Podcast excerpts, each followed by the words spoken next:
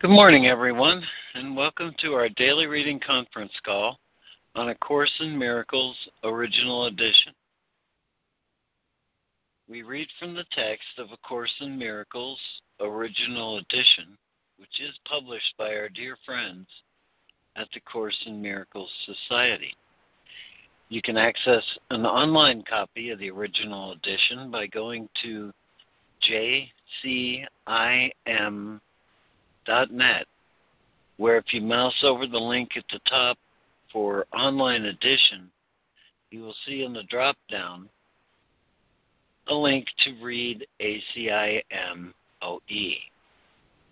On that same drop down menu, there's also a link to subscribe to an excellent daily email sent to you by the Course in Miracles Society, which contains both the workbook lesson and the text reading for the day. My name is LeMoyne Castle, and this call happens for and with you every weekday morning, Monday through Friday, from about 9:15 to 11 a.m. Eastern Time.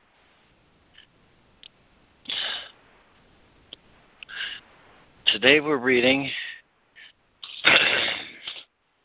we're continuing our reading in chapter 2 the illusion of separation. And we're going to also continuing in that chapter, section two, the reinterpretation of defenses. And at the top of the hour, we will pause for remembrance of our lesson for the day. Today it's lesson 16, and that will be led by Fran as she so often does. Okay, Matt, turn to you now, Lori, and ask, do you have a noetic opening for this call?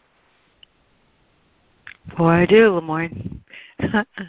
this was uh, it virtually found in my lap. Uh, a poem called Adjust, Dear One, from the book Susceptible to Light by Shaylin Harkin. Adjust your one. We are always in deep and focused meditation and prayer practice. It's simply that our fixed attention happens to often be on things that don't serve us. And our prayer, the stories that run through our mind and conduct the energy of our heart, are often requesting undesirables. Adjust, dear one. All goodness lies waiting in the untapped treasure chest of you. And you're already doing everything you're meant to with expertise. It's simply time to discover you have choice about where to point your tremendous power. I have no neutral thoughts. Mm, amen.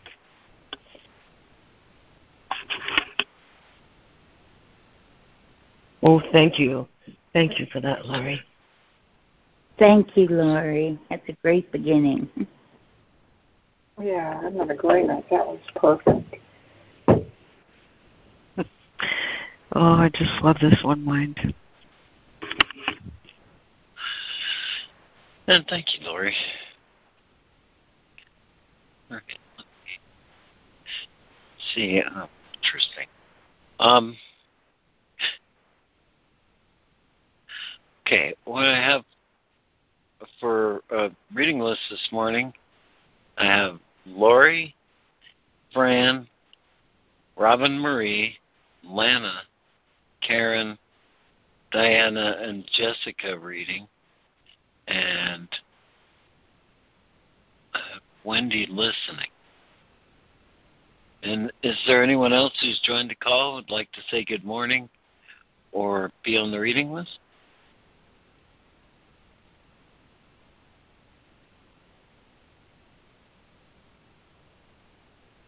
Good morning, LeMoyne and everyone. This is Mindy, and I will be listening. Well, welcome, Mindy. Thank you. Okay. Well, let's get started then. Um, I'll get it started then. And the reinterpretation for defenses.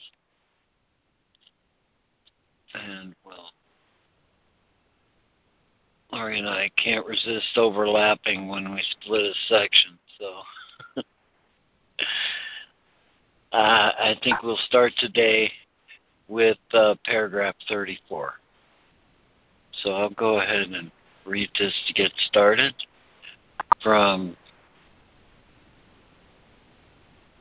uh, The Illusion of Separation, Chapter 2, The Reinterpretation of Defenses, and paragraph 34. There are many other so called quote unquote dynamic concepts which are profound errors due essentially to the misuse of defense. Among them is the concept of different levels of aspiration, which actually result from level confusion. However, the main point to be understood from this section is that you can defend truth as well as error, and in fact, much better. And Lori. Um, do you want me to do 35 and 36, LeMoyne, or stair step as we usually do? Um, okay, uh, you got me. Um, I'll go ahead and start with 34. We'll do it like all usual. right. Okie doke. So, after all these defenses, he says there are many other so called dynamic concepts which are profound errors due essentially to the misuse of defenses. Among them is the concept of different levels of aspiration, which actually result from level confusion. However, the main point to be understood from this section is that you can defend truth as well as error, and in fact, much better. 35. The means are easier to clarify after the value of the goal itself is firmly established. Everyone defends his own treasure. You do not have to tell him to do so because he will do it automatically. The real questions still remain. What do you treasure and how much do you treasure it? Once you've learned to consider these two questions and to bring them into all your actions as the true criteria for behavior, I will have little difficulty in clarifying the means. You have not learned to be consistent about this as yet. I have therefore concentrated on showing you that the means are available whenever you ask. You can, however, save a lot of time if you do not extend this step unduly. The correct focus will shorten it immeasurably.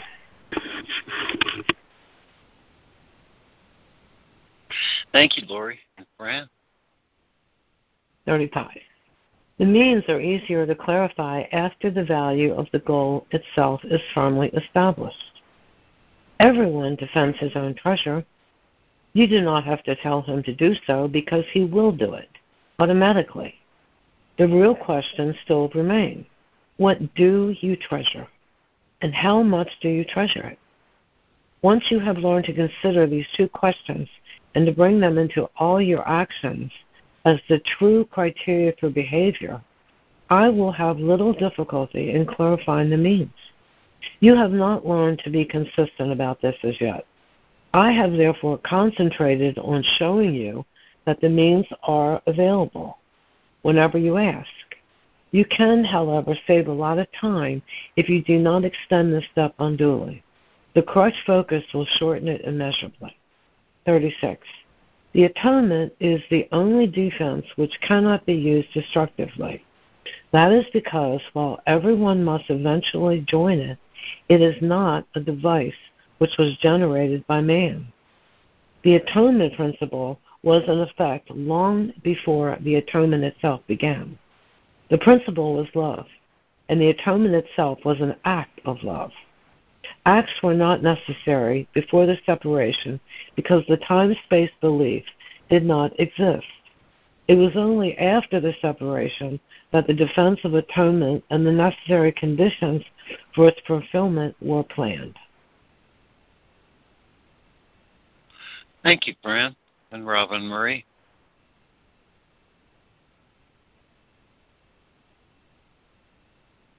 Thirty-six. The atonement is the only defense which cannot be used destructively. Excuse me. And that is because, while everyone must eventually join it, it is not a device which was generated by man. The atonement principle was in effect long before the atonement itself began. The principle was love, and the atonement itself was an act of love.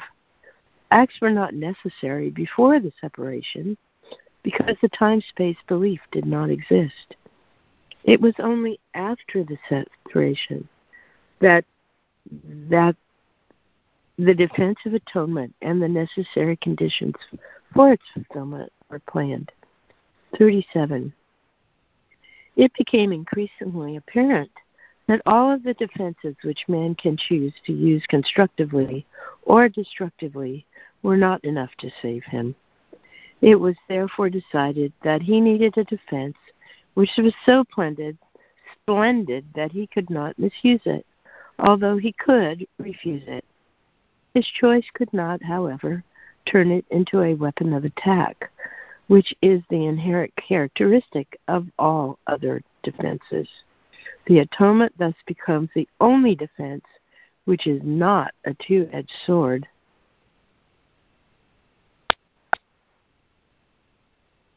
Thank you, Robin Murray and Lana.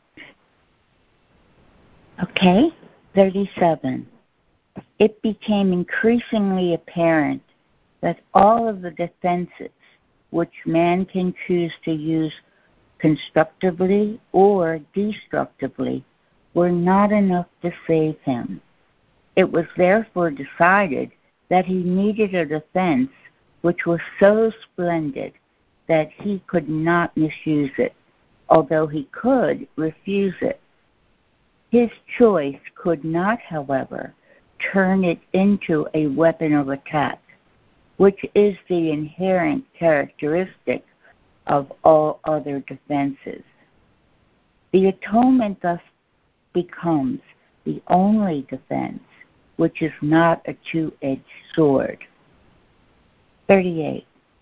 The atonement actually began long before the crucifixion. Many souls offered their efforts on behalf of the separated ones, but they could not withstand the strength of the attack and had to be brought back. Angels came too, but their protection did not suffice because the separated ones were not interested in peace. They had already split their minds and were bent on further dividing rather than reintegrating. The levels they introduced into their minds turned against each other, and they established defense differences, divisions, cleavages, dispersions, and all the other concepts related to the increasing splits which they introduced.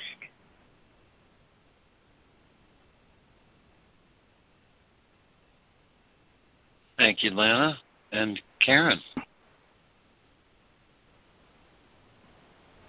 38.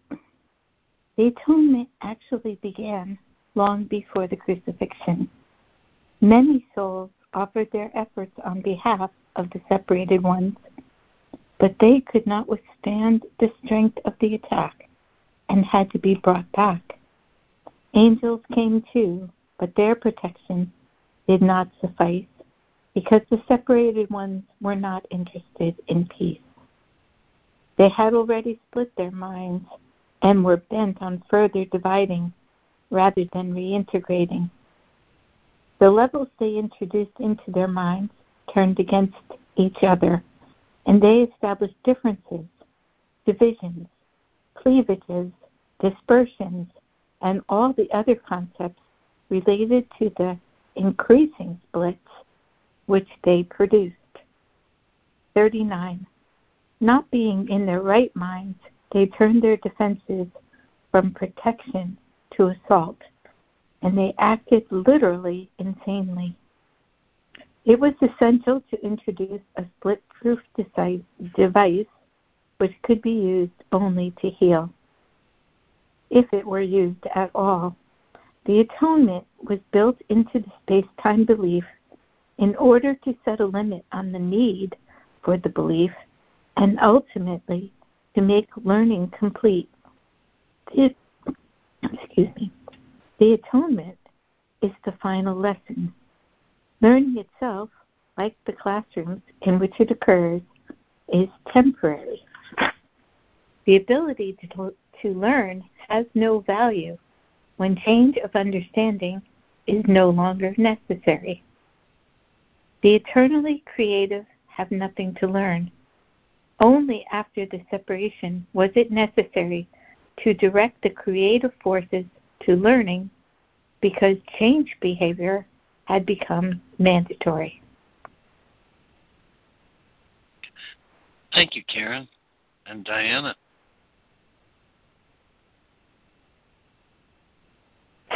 Um, number 39. Not being in their right minds, they turned their defenses from protection to assault and acted literally insanely. It was essential to introduce a split proof device which could be used only to heal. If it were used at all, the atonement was built into the space time belief in order to set a limit on the need for the belief and ultimately to make learning complete. The atonement is the final lesson. Learning itself like the classrooms in which it occurs, is temporary. The ability to learn has no value when change of understanding is no longer necessary. The eternal, the eternal creative have nothing to learn. Only after the separation was it necessary to direct the creative forces to learning because change behavior has become mandatory. Number 40. Men can learn to improve their behavior and can also learn to become better and better learners. This serves to bring them into closer and closer accord with the sonship.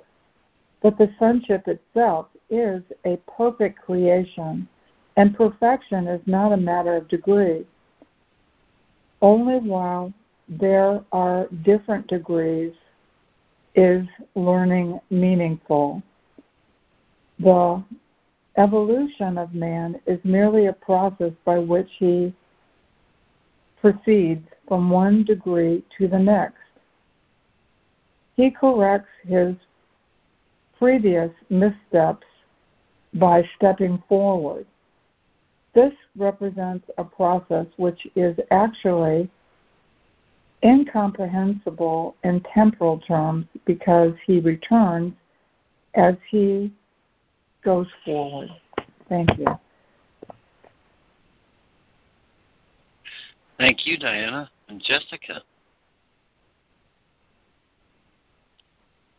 40. Men can learn to improve their behavior and can also learn to become better and better learners. This serves to bring them into closer and closer accord with the sonship. But the sonship itself is a perfect creation, and perfection is not a matter of degree. Only while there are different degrees in learning, only while there, I'm sorry, only while there are different degrees is learning meaningful. The quote, evolution of man is merely a process by which he proceeds from one degree to the next. He corrects his previous missteps by stepping forward. This represents a process which is actually incomprehensible in temporal terms, but he returns as he goes forward. The atonement is the device by which he can free himself from the past as he goes ahead. It undoes his past errors, thus making it unnecessary for him to keep retracing his steps without advancing to his return. In this sense, the atonement saves time, but, like the miracle which serves it, does not abolish it. As long as there is need for atonement, there is need for time. But the atonement as a completed plan does have a unique relationship to time. Until the atonement is finished, its various phases will proceed in time, but the whole atonement stands at time's end. At this point, the bridge of the return has been built.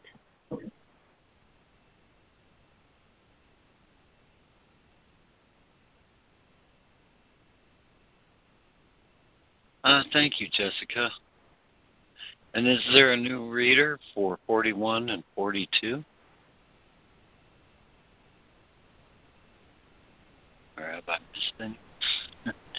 Is there a new reader for 41 and 42?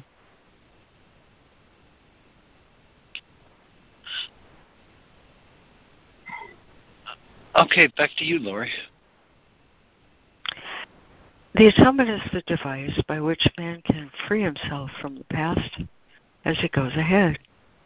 It undoes past errors, thus making it unnecessary for him to keep retracing his steps without advancing to his return. In this sense, the atonement saves time, but, like the miracle which serves it, does not abolish it. As long as there is a need for atonement, there is a need for time. But the atonement as a completed plan does have a unique relationship to time. Till the atonement is finished, its various phases will proceed in time, but the whole atonement stands at time's end. At this point, the bridge of the return has been built. 42. The atonement is a total commitment. You still think this is associated with loss. This is the same mistake all the separated ones make in one way or another. They cannot believe that a defense which cannot attack is the best defense. This is what is meant by, quote, the meek shall inherit the earth, end quote. They will literally take it over because of their strength. A two-way defense is inherently weak precisely because it has two edges and can turn against the self in very excuse me. A two-way defense is inherently weak because it has two edges and can turn against the self very unexpectedly. This tendency cannot be controlled except by miracles.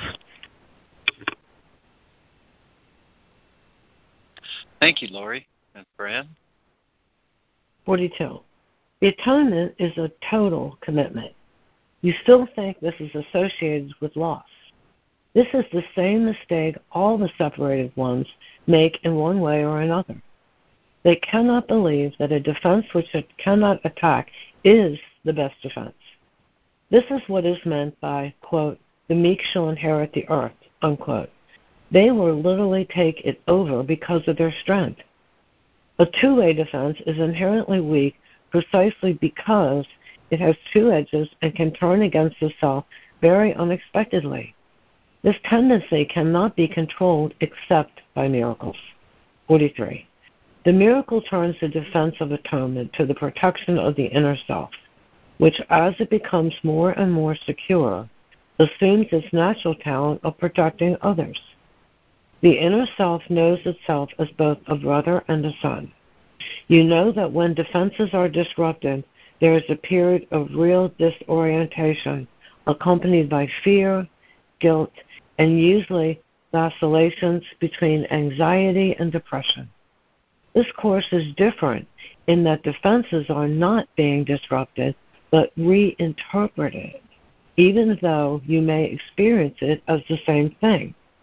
In the reinterpretation of defenses, only their use for attack is lost. Since this means they can be used only one way, they become much stronger and much more dependable. They no longer oppose the atonement, but greatly facilitate it. Thank you, Fran. And Robin Murray. 43. The miracle turns the defense of atonement to the protection of the inner self, which, as it becomes more and more secure, assumes its natural talent of protecting others. The inner self knows itself as both a brother and a son.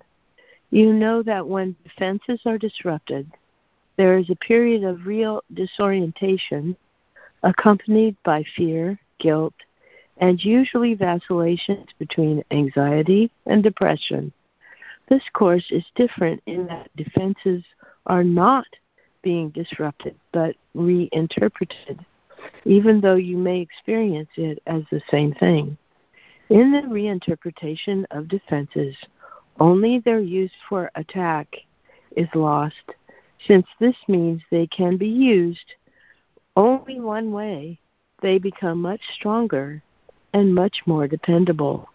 They no longer oppose the atonement, but greatly facilitate it. 44. The, the atonement can only be accepted within you. You have perceived it largely as external thus far, and that is why your experience of it has been minimal. The reinterpretation of defenses is essential in releasing the inner light. Since the separation, man's defenses have been used almost entirely to defend himself against the atonement and thus maintain the separation. They themselves generally see this as a need to protect the body. The many body fantasies with which men's minds are engaged arise from the distorted belief that the body can be used as a means for attaining, quote, atonement, unquote. Thank you, Robin Murray and Lana. Okay, 44. Excuse me. The atonement can only be accepted within you. You have perceived it largely as external thus far. And that is why you experience your experience of it has been minimal. The reinterpretation of defenses is essential in releasing the inner light. Since the separation, man's defenses have been used almost entirely to defend himself against the atonement and thus maintain the separation. They themselves generally see this as a need to protect the body.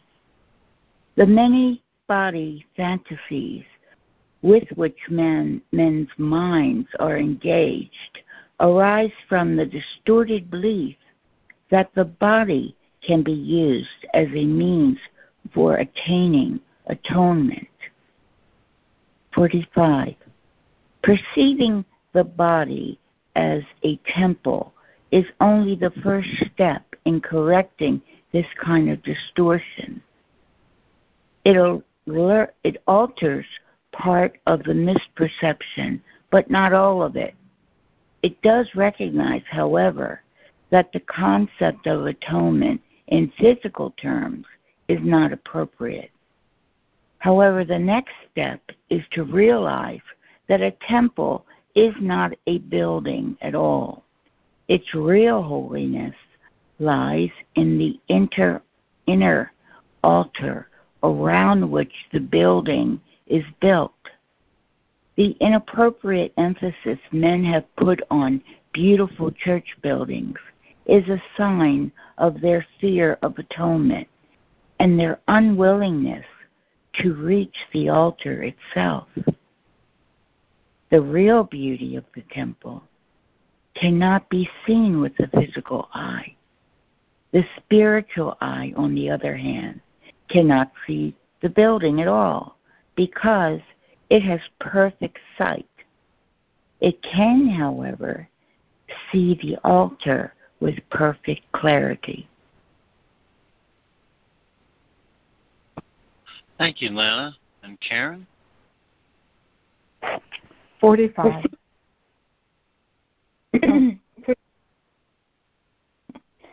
Perceiving the body as a temple is only the first step in correcting this kind of distortion. It alters part of the misperception, but not all of it. It does recognize, however, that the concept of atonement in physical terms is not appropriate. However, the next step is to realize that a temple is not a building at all. Its real holiness lies in the inner altar around which the building is built. The inappropriate emphasis men have put on beautiful church buildings is a sign of their fear of atonement and their unwillingness to reach the altar itself. The real beauty of the temple cannot be seen with the physical eye. The spiritual eye, on the other hand, cannot see the building at all because it has perfect sight. It can, however, see the altar with perfect clarity. 46. For perfect effectiveness, the atonement belongs at the center of the inner altar, where it undoes the separation and restores the wholeness of the mind. Before the separation, the mind was invulnerable to fear, yet fear did not exist. Both the separation and the fear are miscreations of the mind which must be undone. This is what is meant by, quote, the restoration of the temple, unquote.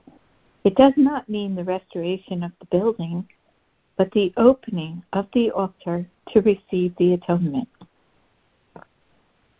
This heals the separation and places within man the one defense against all separation mind errors, which can make him perfectly invulnerable.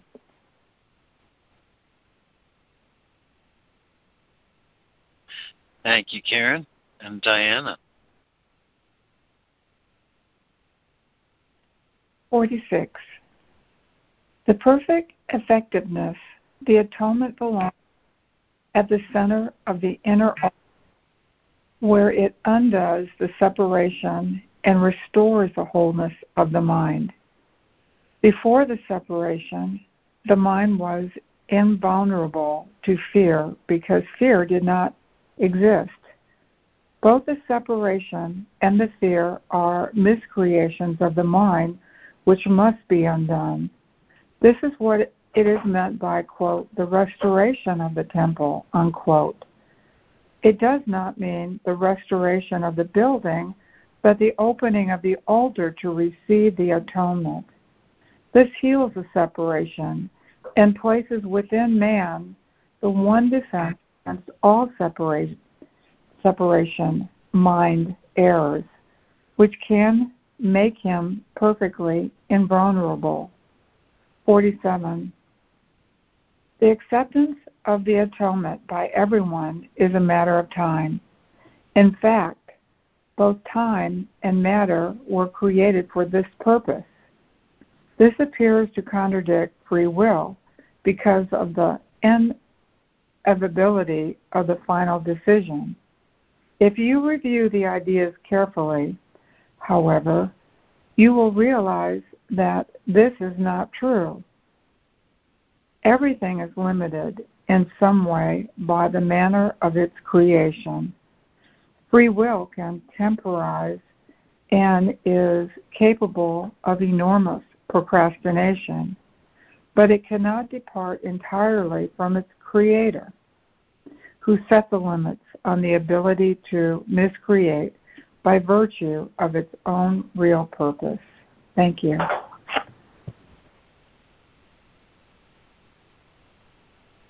Thank you, Diana and Jessica. 47. The acceptance of the atonement by everyone is only a matter of time. In fact, both time and matter were created for this purpose. This appears to contradict free will because of the inevitability of the final decision. If you review the idea carefully, however, you will realize that this is not true. Everything is limited in some way by the manner of its creation.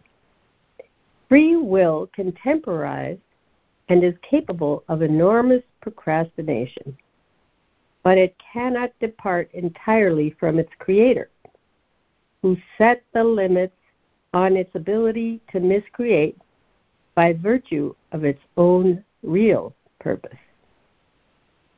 The misuse of will engenders a situation which, in the extreme, becomes altogether intolerable. Pain thresholds can be high, but they are not limitless. Eventually, everyone begins to recognize, however dimly, that there must be a better way. As this recognition becomes more firmly established, it becomes a perceptual turning point. This ultimately reawakens the spiritual eye, simultaneously weakening the investment in physical sight. The alternating investment in the two types or levels of perception is usually experienced as conflict for a long time and come and can become very acute but the outcome is as certain as God.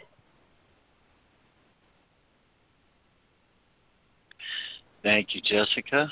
And is there a new reader for 48 and 49? A new reader for 48 and 49? Uh, yeah, if you can hold on a second. This is Mindy. I would love to read it. All right. Okay.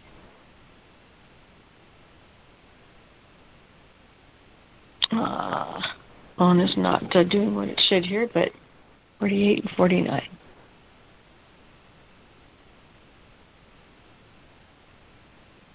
Okay. Here we go. The misuse of will engenders a situation which in the extreme becomes altogether intolerable. Pain thresholds can be high, but they are not limitless. Eventually, everyone begins to recognize, however dimly, that there must be a better way. As this recognition becomes more firmly established, it becomes a perceptual turning point. This ultimately reawakens the spiritual eye, simultaneously weakening the investment in physical sight. The alternating investment in the two types of levels of perception is usually experienced as conflict for a long time and can become very acute, but the outcome is as certain as God. 49. The spiritual eye literally cannot see error and merely looks for atonement. I like to say at one minute, the spiritual eye literally cannot see error and merely looks for it at one minute. All the solutions which the physical eye seeks dissolve in sight. Excuse me, I'm sorry, I read that wrong. All the solutions which the physical eye seeks dissolve in its sight.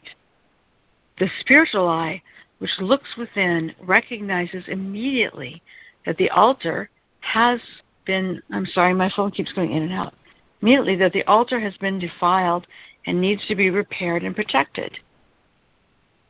Perfectly aware of the right defense, it passes over all others, looking past error to truth.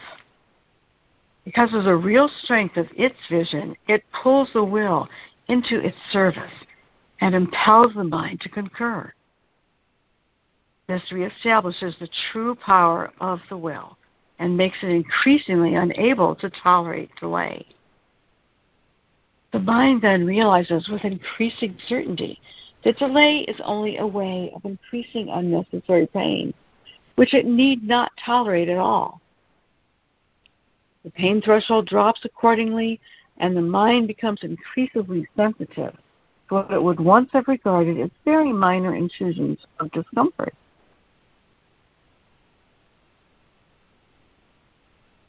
Thank you, Mindy. Excuse me. And back to you, Lori.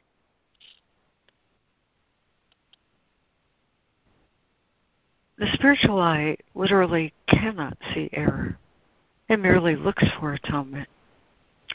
All the solutions which the physical eye seeks dissolve in its sight. The spiritual eye, which looks within, recognizes immediately that the altar has been defiled and needs to be repaired and protected. Perfectly aware of the right defense, it passes over all others looking past error to truth. Because of the real strength of its vision, it pulls the will into its service and impels the mind to concur. This reestablishes the true power of the will and makes it increasingly unable to tolerate delay. The mind then realizes with increasing certainty that delay is only a way of increasing unnecessary pain, which it need not tolerate at all the pain threshold drops accordingly, and the mind becomes increasingly sensitive to what it once would have regarded as very minor intrusions of discomfort. 50. The children of God are entitled to perfect comfort, which comes from a sense of perfect trust. Until they achieve this, they waste themselves and their true creative powers on useless attempts to make themselves more comfortable by inappropriate means. But the real means are, whoopsie, but the real means is, I don't know why that's singular, but the real means is already provided and does not involve any effort at all on their part. Their egocentricity usually oh boy i'm lucky to read this one. Their egocentricity usually misperceives this as personally insulting an interpretation which obviously arises from their misperception of themselves egocentricity and communion cannot coexist even the terms are contradictory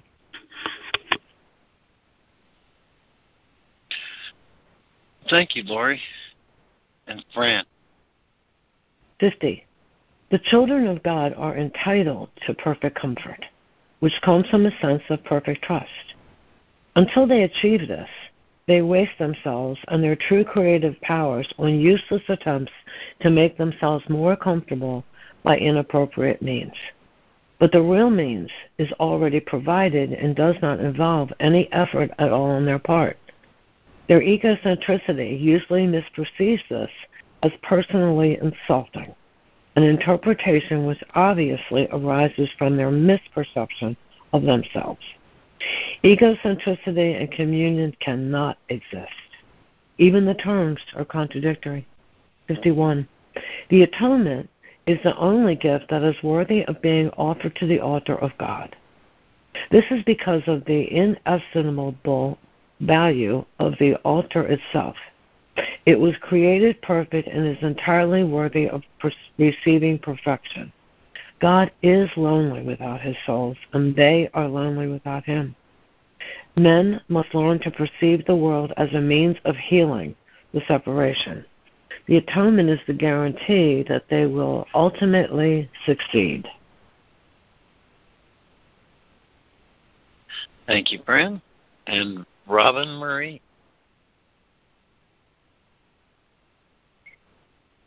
Fifty-one. The atonement is the only gift that is worthy of being offered to the altar of God. This is because of the inestimable value of the altar itself. It was created perfect and is entirely worthy of receiving perfection. God is lonely without his souls, and they are lonely without him. Men must learn to perceive the world as a means of healing the separation. The atonement is the guarantee that they will ultimately succeed.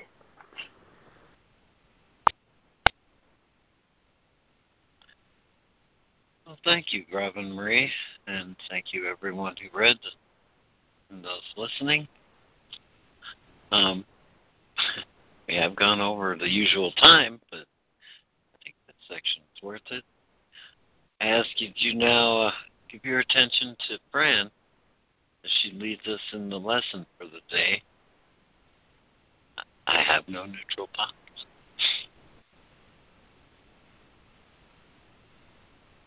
Thank you. Hi, everybody. We are in the first part of the workbook, and the lesson for today is lesson 16. I have no neutral thoughts. So uh, I shall read the lesson, and then we'll go over to it and do our five minute practice. Okay, lesson 16. I have no neutral thoughts.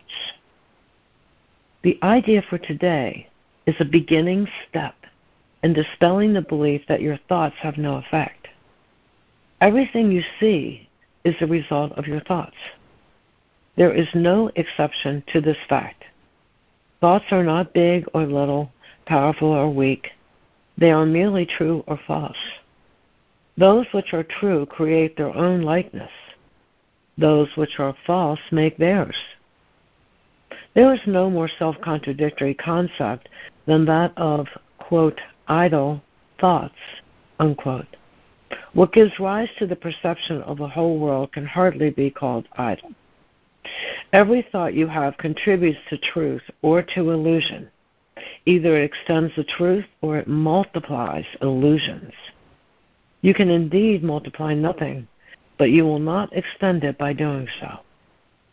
In addition to never being idle, salvation requires that you recognize that every thought you have brings either peace or war, either love or fear. A neutral result is impossible because a neutral thought is impossible. There is such a temptation to dismiss fear thoughts as unimportant, unimportant, trivial, and not worth bothering about that it is essential you recognize them all as equally destructive but equally unreal. We will practice this idea in many forms before you really understand it.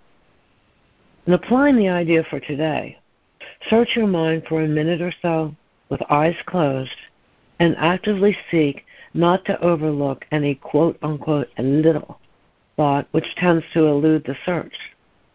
This is quite difficult until you get the used to it. You will find that it is still hard for you not to make artificial distinctions. Every thought that occurs to you, regardless of the quality which you assign to it, is a suitable subject for applying today's idea. In the practice periods, first repeat the idea, and then as each one crosses your mind, hold it in awareness while you tell yourself, this thought about blank is not a neutral thought. That thought about blank is not a neutral thought. As usual, use today's idea whenever you are aware of a particular thought which arouses uneasiness. The following form is suggested for this purpose. This thought about blank is not a neutral thought because I have no neutral thoughts. Four or five practice periods are recommended if you find them relatively effortless. If strain is experienced, three will be enough. The length of the exercise period should also be reduced if there is discomfort. Lesson 16 I have no neutral thoughts. Five minutes.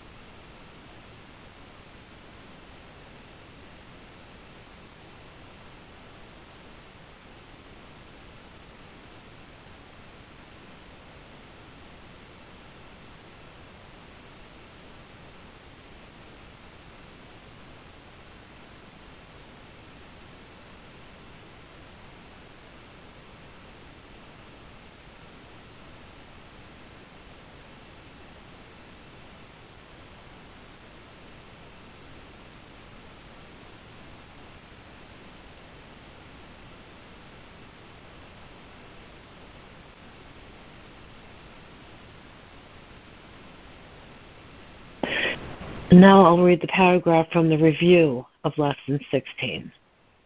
Neutral thoughts are impossible because all thoughts have power. They will either make a false world or lead me to the real one. But thoughts cannot be without effects. As the world I see arises from my thinking errors, so will the real world rise before my eyes as I let my errors be corrected. My thoughts cannot be neither true nor false. They must be one or the other. What I see shows me which they are.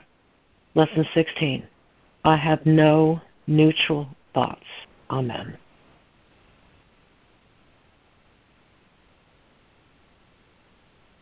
Amen. Thank you, Fran. Thank you, Fran. Oh, thank, thank you, Fran. Thank you, guys. I just love the way you read those. Thanks, Fran.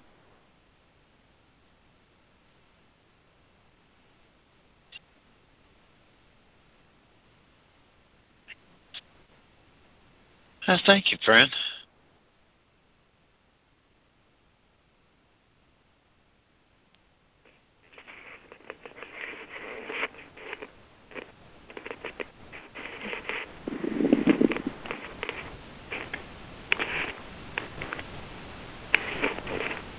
Good morning, it's Mindy. Um, so I'm uh, kind of going through. I'm going through fear. I keep having this experience of having a healing, and um, oh, hang on a second. There's someone here. I've got to go for a minute. Um, just um, hold me in the light to let go of the fear thought that I can't receive a healing without it being interrupted by a thought of fear, which feels more real. Hang on a second, Abby which feels more real than um, than the healing. And the healing leaves because I have this thought of fear. And so I wish to hide. I wish to have the thought of fear that seems to come in when I feel that release and that healing and that safety. I wish to really believe and understand that that thought does not have more power than the truth of love and healing and God, and that it is all okay, and that my thought does have the power to take me away from that. But I want to replace that thought with the thought that I can let that go, and I can let the Holy Spirit replace it with a thought that brings me back into peace and love and safety. Hmm. Amen. So that's where I'm at. And thank you. And my lady, who I didn't expect to come today to help me, is here, which is lovely. I don't know how she got through the snow, but that was a mini miracle. Thanks, guys. I'm complete. Thank you, Mindy. Beautiful day. Thank you, Mindy. And thank, Thank you, Mindy. If you can hear me, Mindy, um, in my experience, um, I'm just required to make the choice for love and peace. And once I make that choice, um, Holy Spirit just kicks in. You know, the mind is the activating agent of spirit. So when I use it on behalf of the atonement, spirit is activated and does the rest. Does the rest. What seems to delay it, again in my experience, is my resistance to the belief that truth is true. So, in my resistance to the welcoming of the healing, it seems in time to delay it. But the choice for love, for the atonement, is all I need to do. And God does the rest. So I just uh, rest in, I, well, what I do is I bring my mind back to the holy instant of now and just wait and and watch the atonement do its thing. I'm not required to heal anything. That's what the atonement is before. I'm just required to make that choice. And I find it's much easier to be for something than to be against it. It's just a much easier process. I'm complete. I hope that was helpful. Thank you. And I'm willing to believe that truth is true. I'm definitely willing to have that belief reversed so I do know truth is true and God is love, and that's all there is. Thank you. Thank you. Thank you. Thank you. Thank you, Lana. Ella?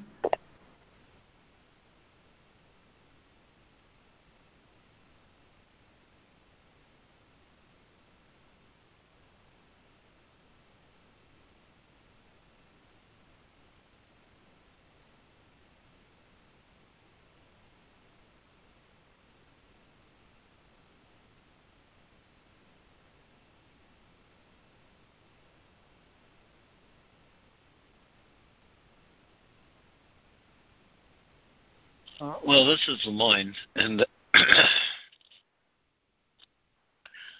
um, hmm.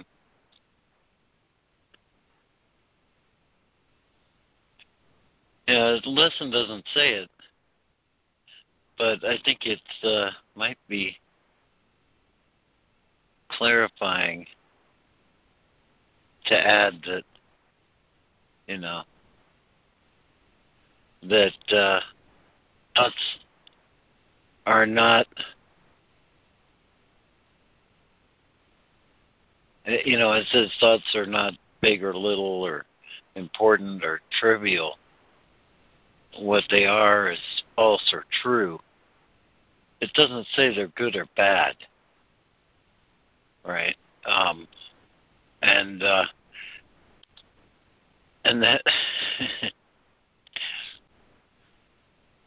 in fact, uh, that this the thinking that thoughts are good or bad, you can see then that in that thinking that they're either good or bad, that don't even have neutral thoughts about the thoughts that I might have, and um, I, I think in terms of uh, you know what the lesson is asking is not for us to judge our thoughts, but to just recognize that whatever it is, it is not neutral, and uh, you know that the uh, division of everything into good and bad is obviously obviously smacks of the separation. And uh, there's uh, uh, you know the atonement I think is an offer of release from that whole quandary of feeling on a tightrope where I can't even think about my thoughts without falling into separation.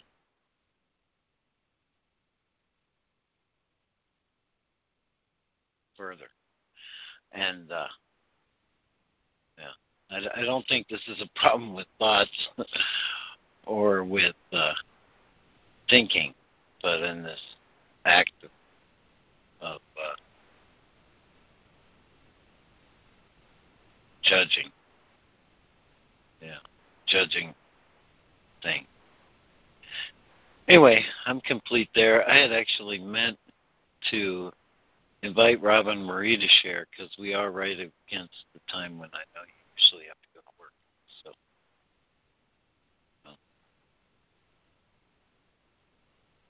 Hi. Um, sure. Uh, I'm just driving to a place where I can park because I I drive over to the college so that I'm close to my work. But yeah, there's nobody on the road, so I'm talking. uh, yeah, I I was just very happy that you said that, uh, LeMoyne, because I, you know, with this political climate and what is happening, I find it rather difficult not to be uh, emotional. I have a grandson who's black, and I just read the talk by Darrin Bell, which is a he's a Pulitzer Prize winning uh, author who is black who wrote about how when he was six. He had a, um, water gun and his mother made sure that it wasn't black like all the other kids. And uh you know i just have been um trying to keep my emotions neutral and thinking that well golly maybe i shouldn't even be listening to the news which is not a really a a, a solution. You know like go bury your head in the sand be an ostrich. Anyway so um that's just uh, something something that i'm thinking about and also how um news and whoever is in control of our news really can whip us up if we're not careful. and I do want to stand for love and forgiveness, but I also know that there is justice in in God's world and and uh, correction. Hey, so thanks, LeMoyne, for letting me talk.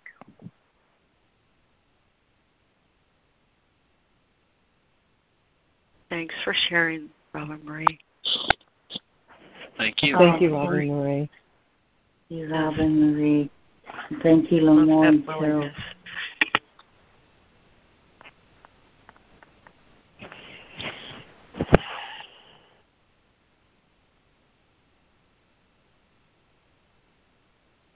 Just briefly, um, LeMoyne and uh, Robin Marie. LeMoyne, what you shared was so important, I feel, that um, in what I was talking about the delay of the awareness of the healing, um, to remember that thoughts are neither good or bad; they're either true or false. When I when I recognize that, it relieves me of self judgment, and um, if I'm judging myself to be bad, um, you know that too is it delays the awareness of the healing when I chose love. But if I'm choosing love because I feel what I chose before was evil or bad, um, guilt will uh, prevent the healing from coming in my awareness. It's one of those blocks that hide it. So uh, that's so critical what you shared. Thank you so much for doing that, for sharing that.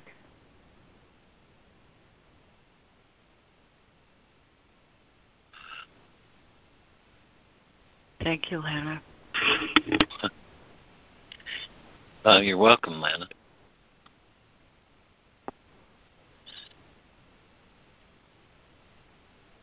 It was funny. I started talking that way, and and I realized that I needed help, but it was right there.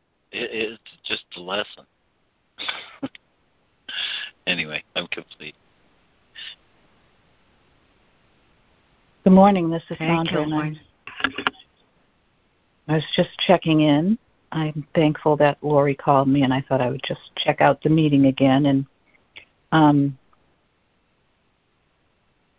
I have no neutral thoughts. Is I think for me, they're talking about um, my subconscious mind, which really is my responsibility to heal, because I'm the one who filled my subconscious mind probably when I was one or two or three years old, based on innocence. I didn't know any better. But I came to conclusions, which were lies that I told myself for the rest of my life. And some of those subconscious thoughts are, like what Lana was saying, are that somehow I'm wrong or bad or I'm not doing it good enough or I'm not good enough or you know, the whole thing that that, that I'm not worthy. Those are all lies I tell myself, but they but they undermine my conscious mind because they're in my subconscious. And I that's why I have to be vigilant with my thoughts.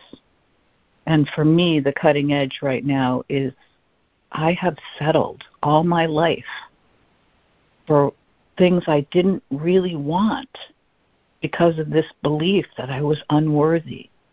This this subconscious belief or this subconscious belief that I'll I'll never get what I want.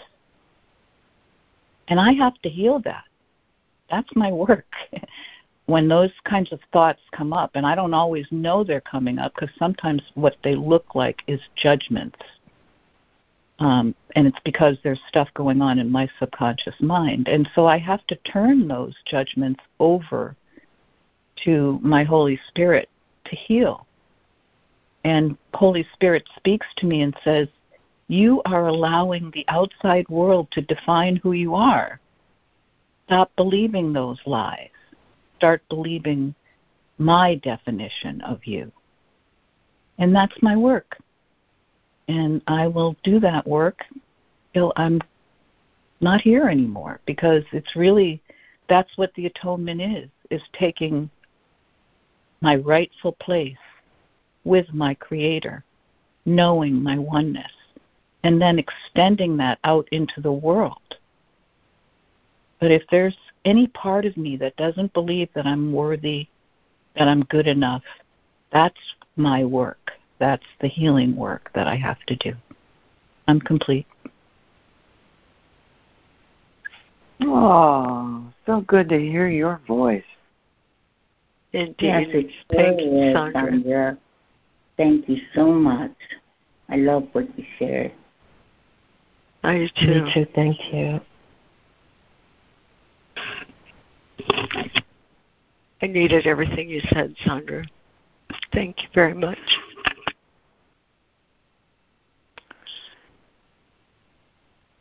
This is Wendy. Uh, I've heard this idea that thoughts are like seeds that you plant in your mind. And you need to weed that garden because th- those thoughts will grow. Uh, and you want to look at the thoughts you've you've planted and eliminate the ones that aren't true. Um, and then give love and light and attention to the ones you want to grow. The attention is like the sunlight, giving them the energy from your being to say, Yes, I want to garden them, these thoughts. I'm complete.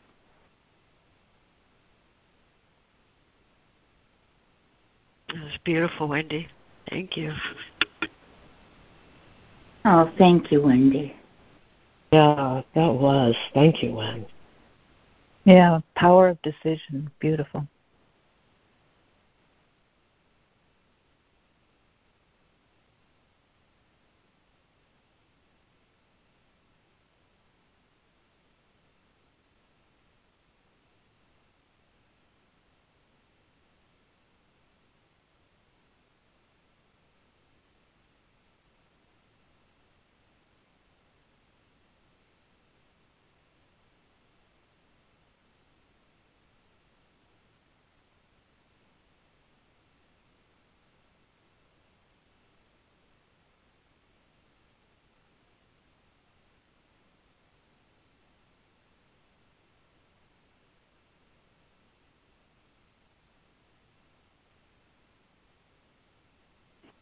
Hi, this is Diana. I just have a um, a, a question that I, I just want clarification on, so I'm understanding the lesson.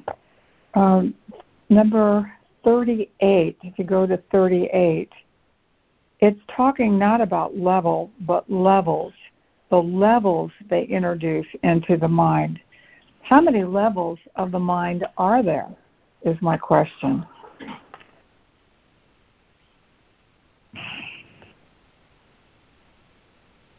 Well, I, I want to give uh, what might be a kind of snappy and shallow answer, but I think it's actually could be true. I mean, the mind is very creative. It's like as many as in as many as you introduce. That's how many there are.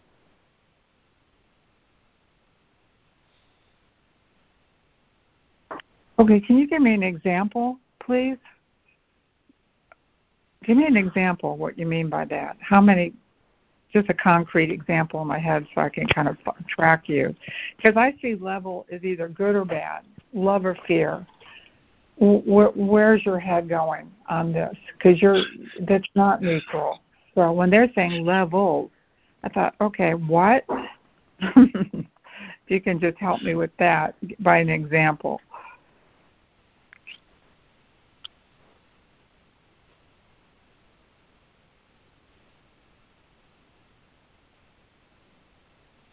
Well, I think uh, you know, um, not that.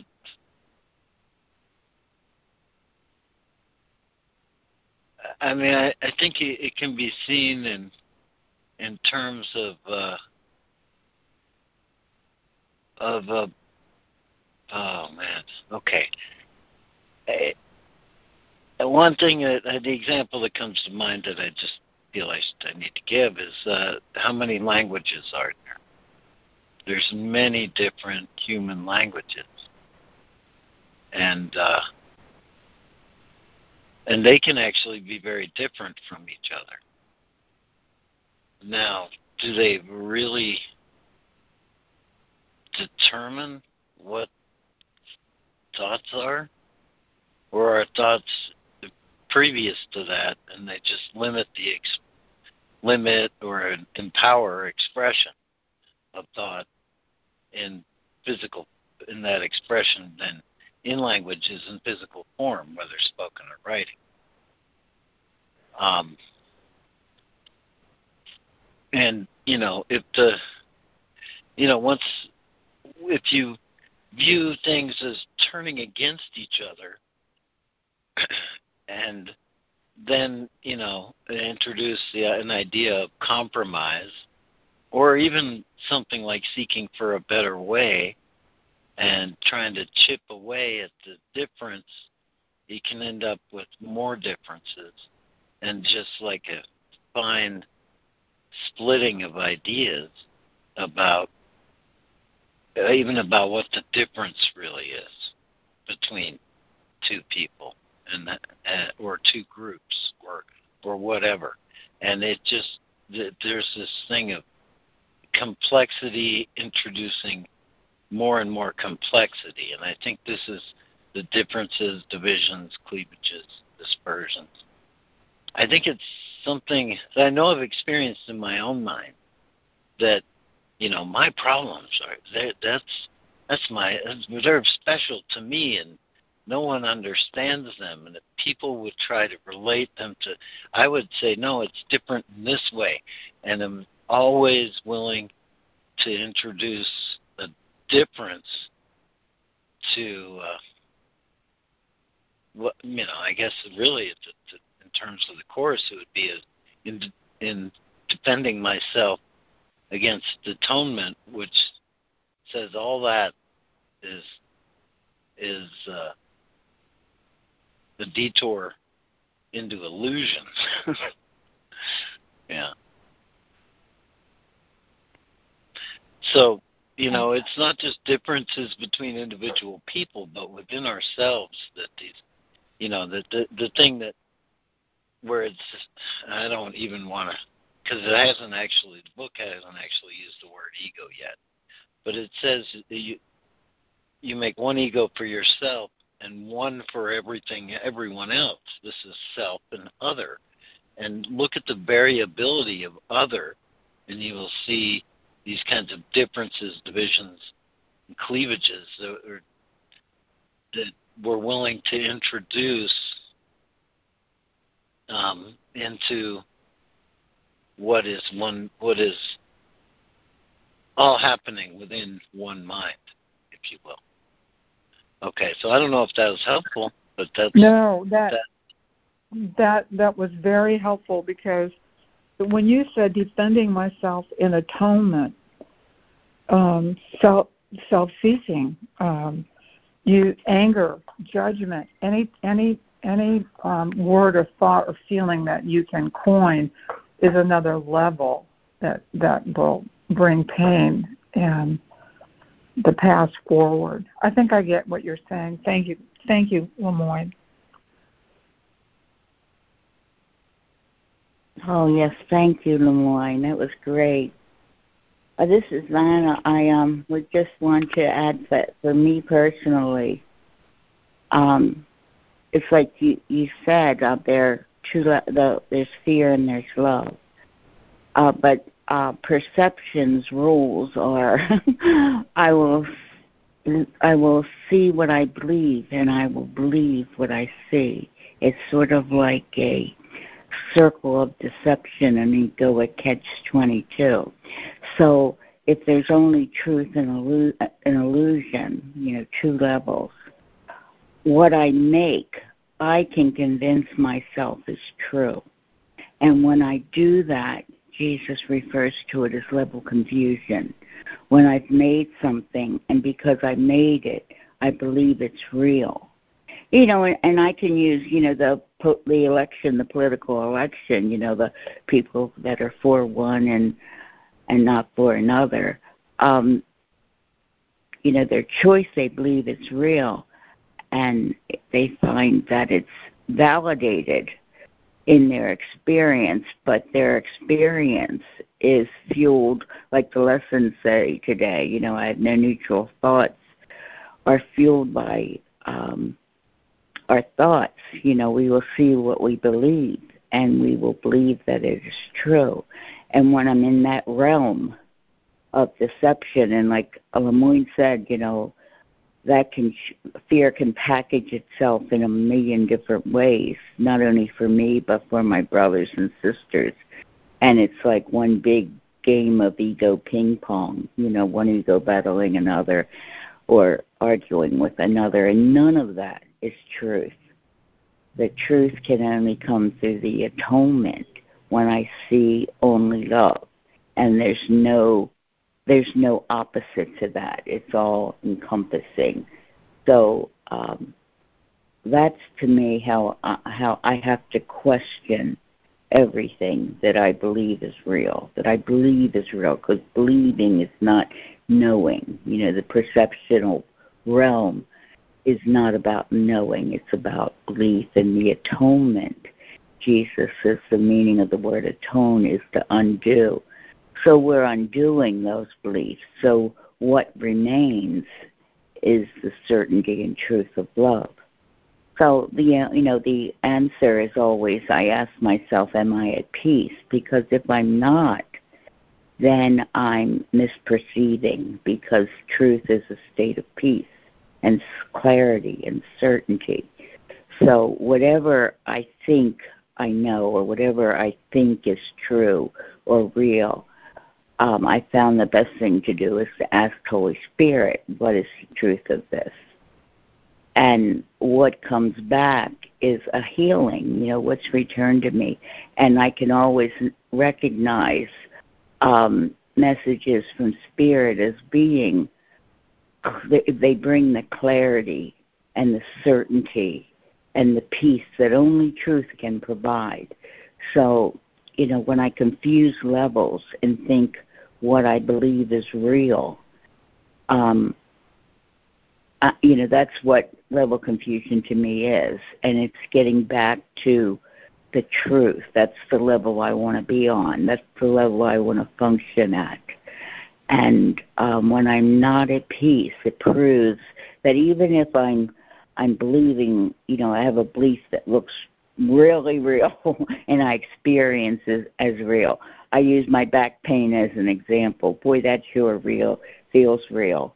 That sure um, I sure experience that is real. But in truth, it's not real. And um, because the Son of God can't suffer. So even though I experience it as being real, I need to question that if I'm not at peace. And you know, the desire for peace will always bring me back to the level of truth. And that's where I find my peace. So, anyway, I'm complete. Thank you. Thank you, Lana. Beautiful, Lana. Yeah, thank you, Lana. Thank you, Lana. Very Thank clear. you. Thank you, Lana. Thank you, LeMoyne. Um, I was thinking about the question. Um, I can't remember the name of the person who raised it about levels.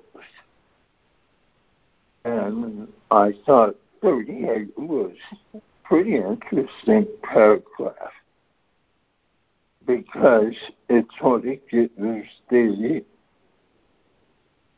um, history the uh, separations and level confusion. Um, the paragraph begins by talking about the atonement and uh, it clears up the idea of the atonement beginning with the crucifixion. Um, it's an unmuted line. Um, but um, it talks about the atonement beginning long before the crucifixion. Uh, atonement being our uh, the realization that we are one with God, that there is no separation. Uh, and some believe that uh, the atonement began with the crucifixion, uh, but uh, the Course uh, changes that idea. And it talks about how uh, many offered their efforts on behalf of the separated one. Uh, those of us who believe that we were separate, uh, many souls offered their efforts on our behalf, but they couldn't withstand the strength of the attack and had to be brought back. It's an interesting statement that there were happened souls who uh, have thought about the atonement, thought, talked about the atonement, and tried to help the so-called separated ones realize that they were not separate from God. But obviously it didn't work. And then angels came. Uh, but their protection didn't suffice because separated ones were not interested in peace.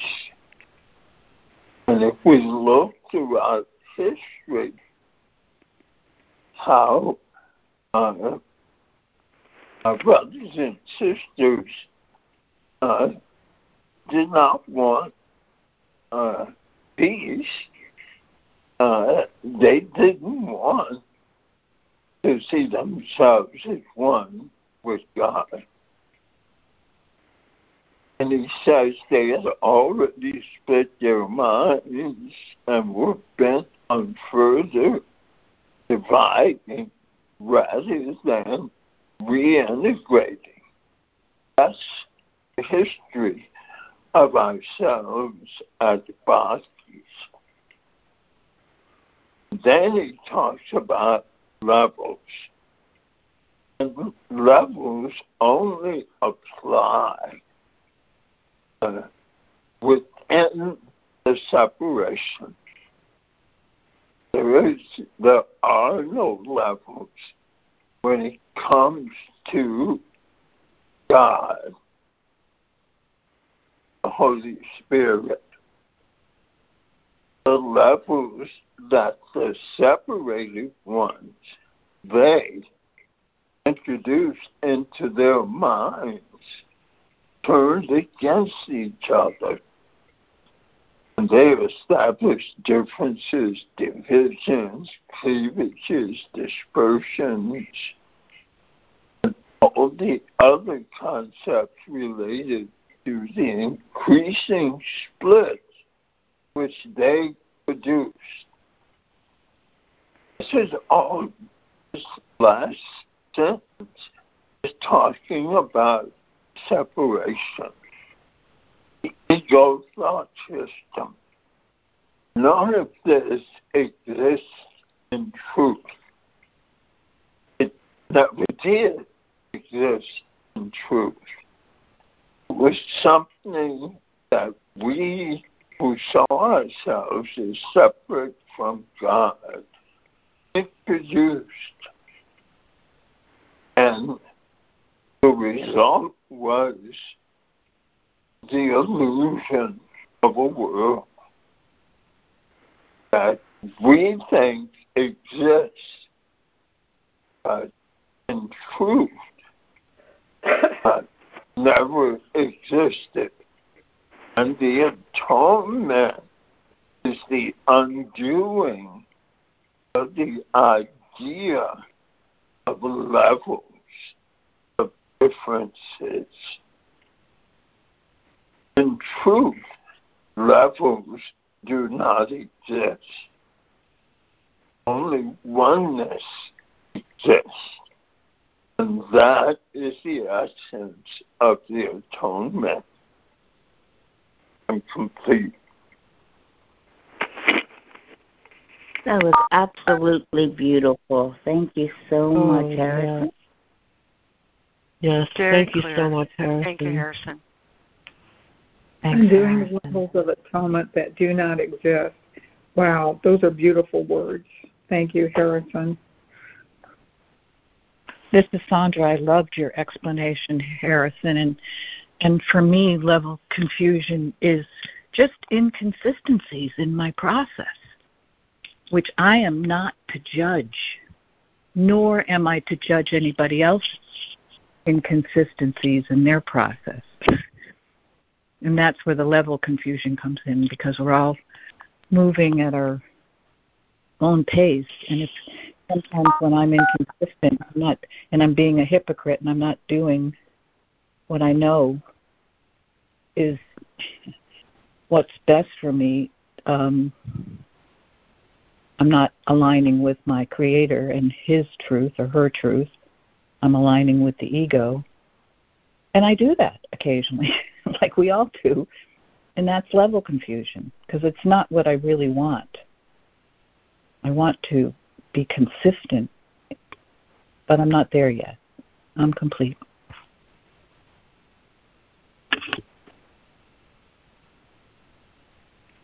Hi, good Thanks, morning. Sandra. Thank you, everyone, for Thank your you, sharing. Sandra. Thank you, Sandra. Nice to hear your voice. Yes, thank you, Sandra. So glad you're here today. Me too. I'm going to say goodbye oh. too because I'm going to another meeting. But thank you all. Yes, thank you, Sandra. It's good to hear from you. Um, can you repeat that last line that everyone was so um, enthralled with that uh, Harrison said? I missed it. About atonement.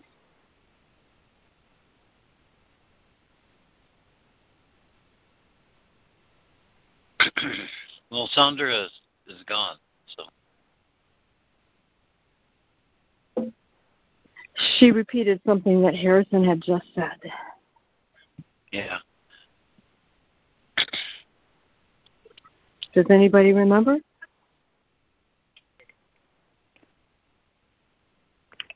Well, I know she said, Yeah. go ahead. But I'm not sure I remember what Sandra said that you're referring to Mindy.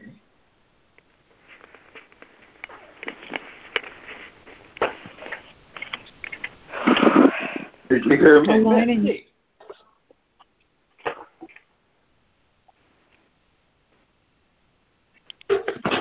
Do you remember, Donna? Well, I think she was referring to aligning yourself with e- either ego or God. Again, the level of confusion comes with your choice you're, you're making. Um, I was away from my phone. I just caught the tail end.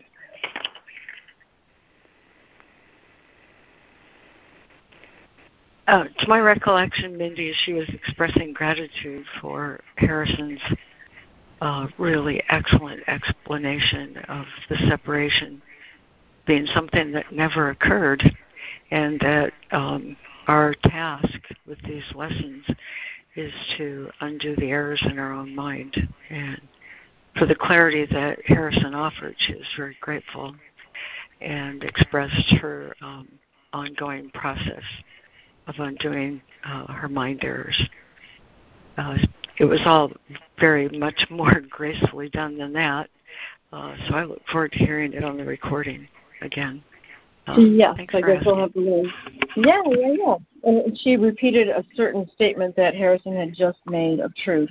And if no one remembers it, I guess that means I better start listening to the recording so I can hear what I missed. So thank you, everybody. And it's very clear a choice between love and fear and atonement in separation. And I can trust that when I make the choice for love, that the Holy Spirit and God will step in and will keep me there. And that is the truth, as Edith Ann would say, and that's the truth. Thank you so much. Ooh.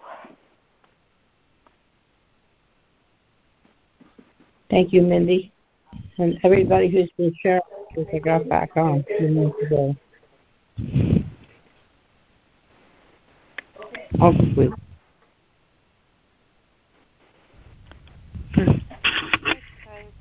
It's Jude. I um I'd just like to go over the lesson again for myself today. Um, I have no neutral thoughts.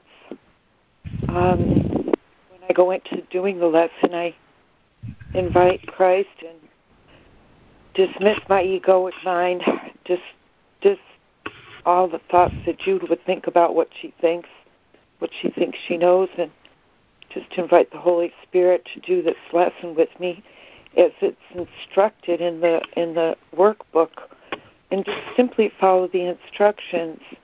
I have no neutral thoughts and being mindfully aware of each and every thought that I become aware of and applying that idea, I have no neutral thoughts, to it, to the particular thought that I become aware of. In so much that I do it that way, the Holy Spirit will interpret the thought as true or false, true or false, not good or bad, big or small, more significant, more important, less important, holy or not holy. He does the interpretation. I stay, Judy stays out of the interpretation of the thoughts, the analysis of the thoughts. purpose of the lesson is for me to let the Holy Spirit do the judging of my thoughts and sort out the true from the false. What's not a perfectly true thought, He will purify and make clear to me, restore my mind to the awareness of the truth of the thought or the falsity of the thought. One thought at a time. And the trickster, the, the ego trickster, wants to keep thinking. It has one false thought, and then it adds another false thought, which justifies that thought, which rationalizes that thought, and on and on and on it goes till I'm so diseased and discomfortable and restless, I've created a problem in my own mind by my thinking. So, is how the undoing process happens. I let and allow the Holy Spirit, one single thought. Every single thought that comes from the ego mind is a false thought. Any personal thought, any personal interpretive thought, any opinion, any thought about anything is not a true thought. It's just not. Because it's from a personal point. And it's seeing how these thoughts disturb my peace. Is it a peaceful thought? One thought at a time. Is that a peaceful thought? Or am I is this an oppositional thought? Is this an opposition to what is? Merely is here. Because all thinking wants to remove me from the awareness, the simple, innocent awareness of what is right here, right now. It pulls all its judgments from the past and projects me into a, a, a, a problem solving, seeking future. So it comes from a state of mind. The peaceful, open hearted, open mindedness comes from a peace of mind that's always here, already, already, already, already, and always, always, always here. I give my thoughts to the Holy Spirit. What do you think, Holy Spirit? How would you judge this thought? The practice for today. The acceptance that I will listen to Him for the truth because He knows the truth. I don't know the truth. I'm trying to learn what the truth is. I want to learn the truth of oneness. I want to learn the truth that I am God consciousness. Because if I knew that, if I wasn't just thinking I knew that, if I wasn't just thinking I knew that, I wouldn't be in all this thinking. I wouldn't have to have a thought at all. I would just be being. I would be being peace and joyful and happiness and spontaneously doing the right thing in the right moment. Whatever comes up, I would do it. I would just be doing it without a thought. I wouldn't have to think about it. Think about cleaning my house? It's not my house isn't getting cleaned. I'm just thinking about my house. It's just the difference between being mindfully aware of how being in in my head is not doing anything. It's just thinking. And how it's procrastination. It's procrastination. Thinking about cleaning my house is procrastination. Ouch. Oh, sorry. So for the for the love of God, I just um, what do I treasure? What do I value?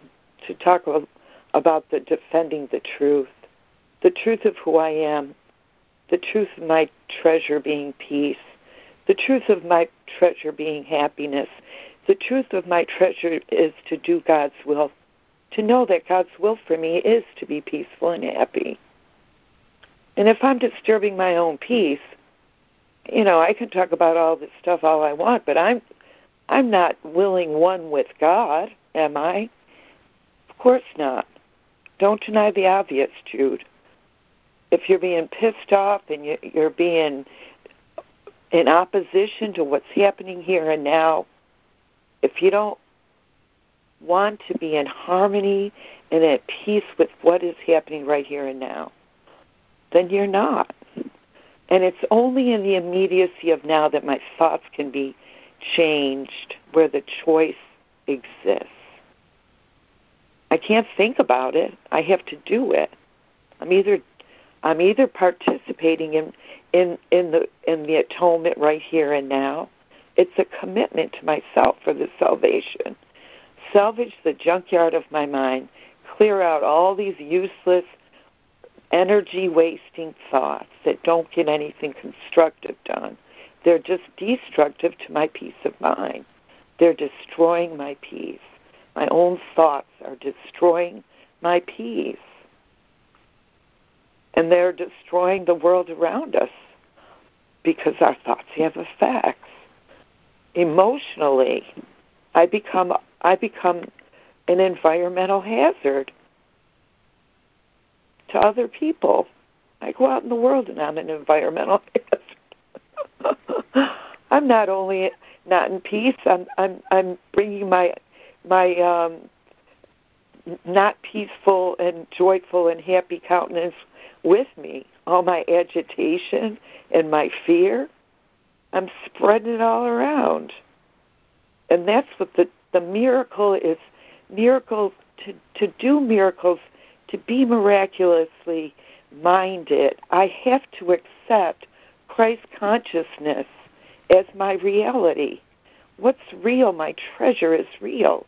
In my heart, that I put God and Christ on the altar of my mind and I look through Christ's eyes, through the eyes of forgiveness, through non judgment, because judgment is what disturbs my peace. I'm thinking about something from a personal point of view, and I don't like it. I'm going to complain. I'm going to criticize it and then myself or others. It's always about criticism and rejection. Rarely, very rarely is it positive.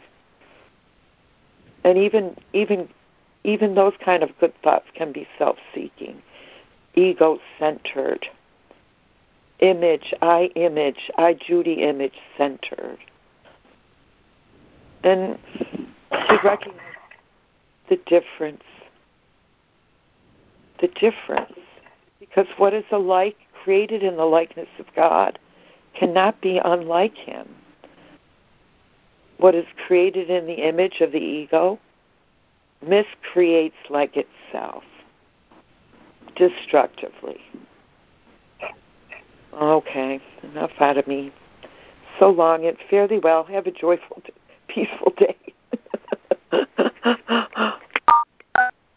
Thank you, Judy.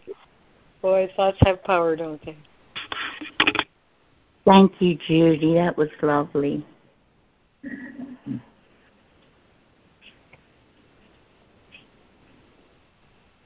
Thank you, Judy. Hi, everybody. Morning. I um, I very much love this section. And what I think I was asked to talk about today is in paragraph 50. It says the children of God are entitled to perfect. And I might find that personally if I, not if, but I realize it requires effort on my about that. Lori, um, um, you're breaking yeah. up. You're breaking Up. let me let me. I moved my uh, bar, and uh, I apologize, Judy. Earlier on, I wasn't muted, and so I tapped my bar and created a terrible noise. So I moved it out of the way. Is this better? Much. Okay. What I wanted to say uh, about thoughts and about paragraph 50, uh, they relate to each other. when he says, I'm entitled to perfect comfort, I might find it personally insulting that that requires no effort on my part. How about that? Um, the ego is an engine of effort.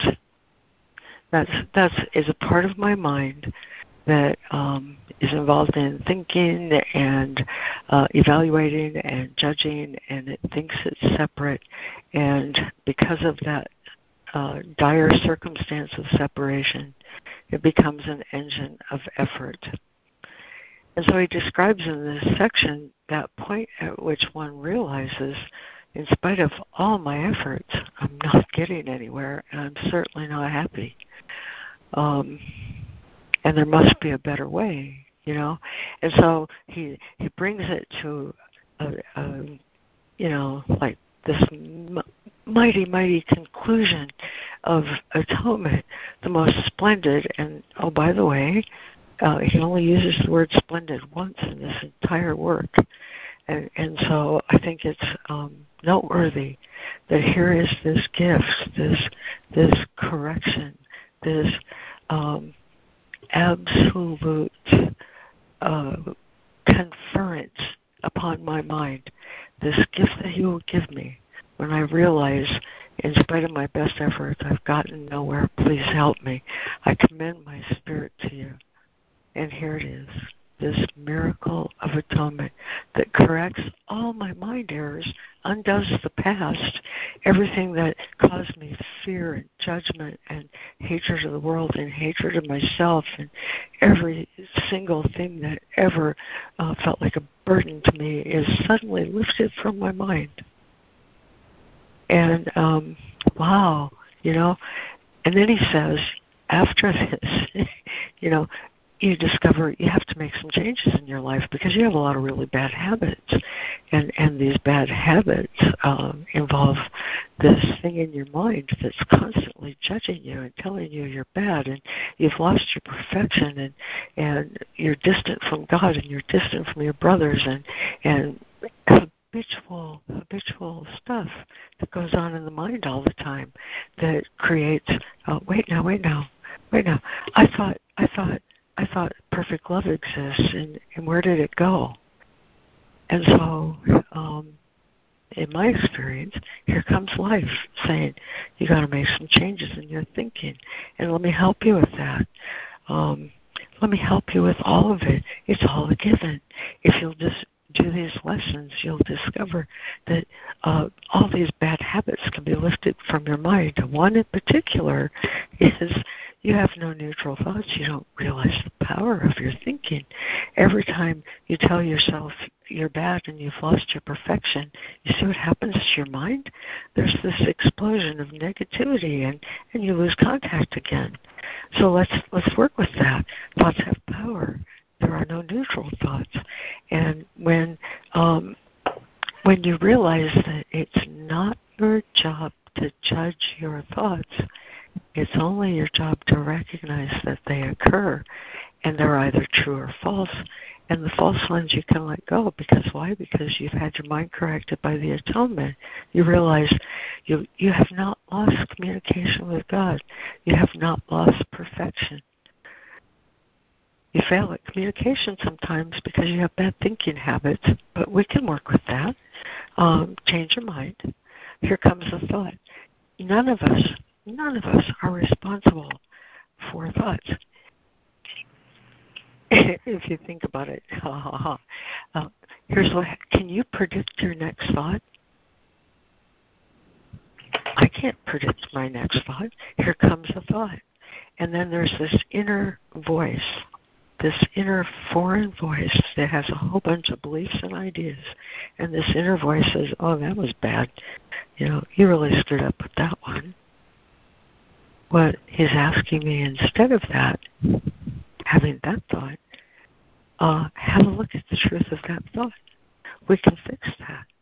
Ask the Holy Spirit, you're not bad. No, you could have done that better. Oh, okay. Um, the the takeaway for me, and I'll tell you exactly the words I was given. He asked me for honesty, not perfection just honesty. That's all. I'm not expected to be perfect. I'm I'm asked to let him give me the means for my comfort. And he will. All I need to do is be honest. He doesn't want me to be perfect. You know?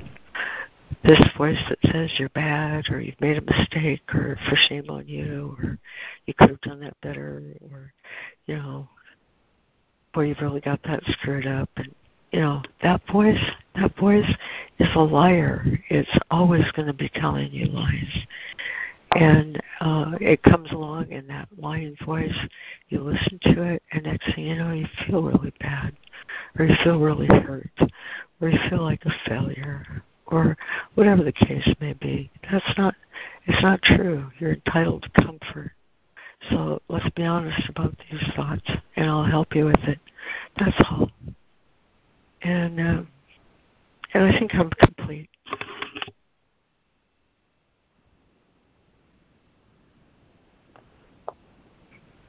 Oh, gorgeous, oh, Laurie. Thank you so much. Totally, Laurie. That was great. Thank you so much.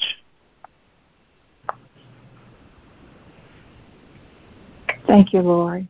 I, I really took that in. Thank you.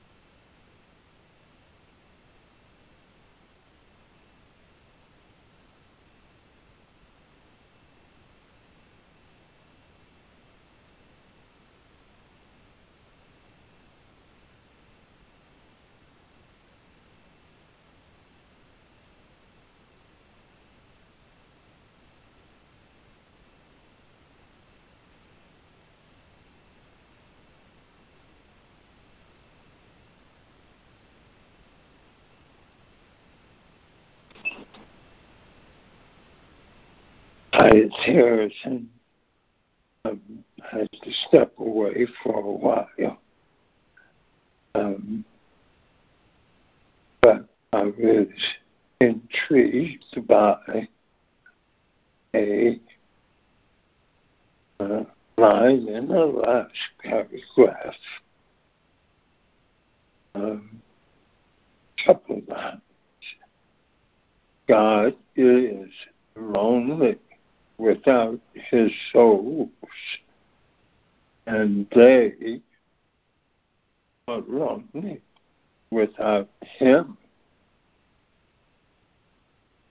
Men must learn to perceive the world as a means of healing the separation.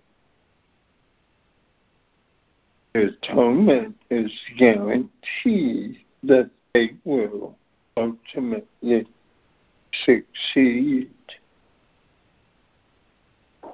The line that stood out for me is men must learn to perceive the world as a means of healing the separation. And the question that rose in my mind was how do we perceive the world as a means of healing the separation? Says that's something we must learn.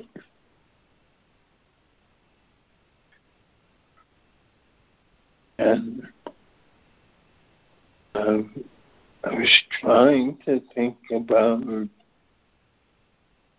how Jesus must have perceived the world. And perhaps that will give me a clue as to how to perceive the world as a means of healing the separation. Anybody has any thoughts on that? If you appreciate it and complete.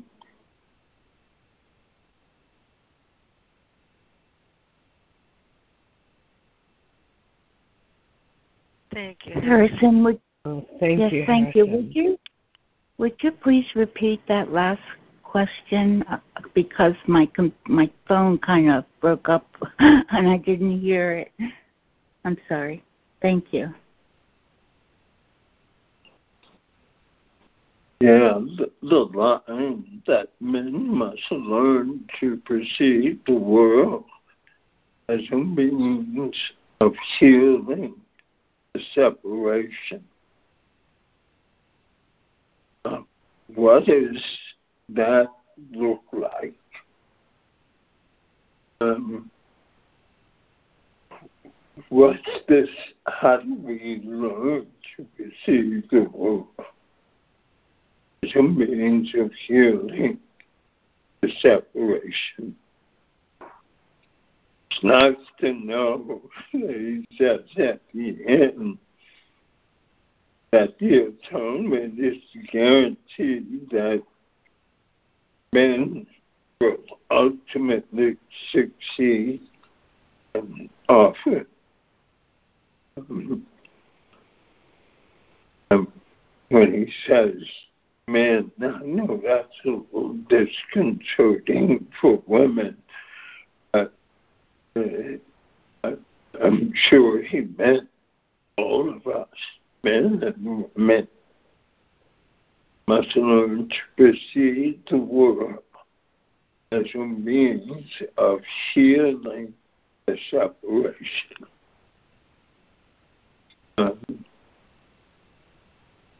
Maybe the the whole course is about learning to perceive the world as a means of healing the separation. But I'd love to hear others' thoughts about that. Oh, thank you, Harrison, for doing that. Um, you know, I can only share my, you know, my own thoughts and experiences of of that. It's to change my perspective on what healing is.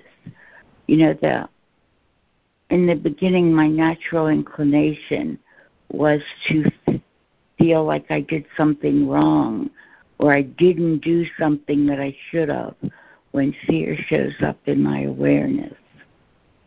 But I, what I've come, or didn't show up in the world in my awareness, but what I've come to recognize is that everything is for my healing.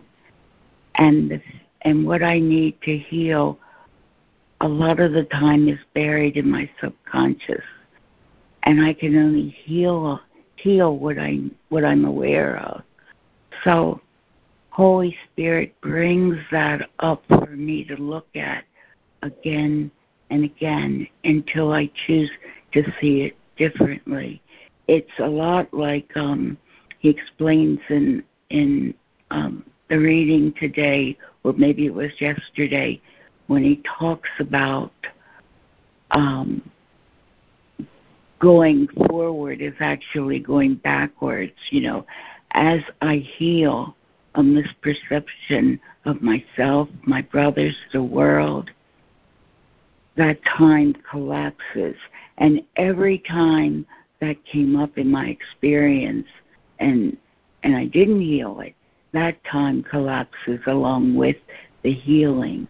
And we actually come closer to our original, the condition of original creation. So we're going back to our truth. Like the process seems to be a forward process in time. And um, and his guarantee that it will happen.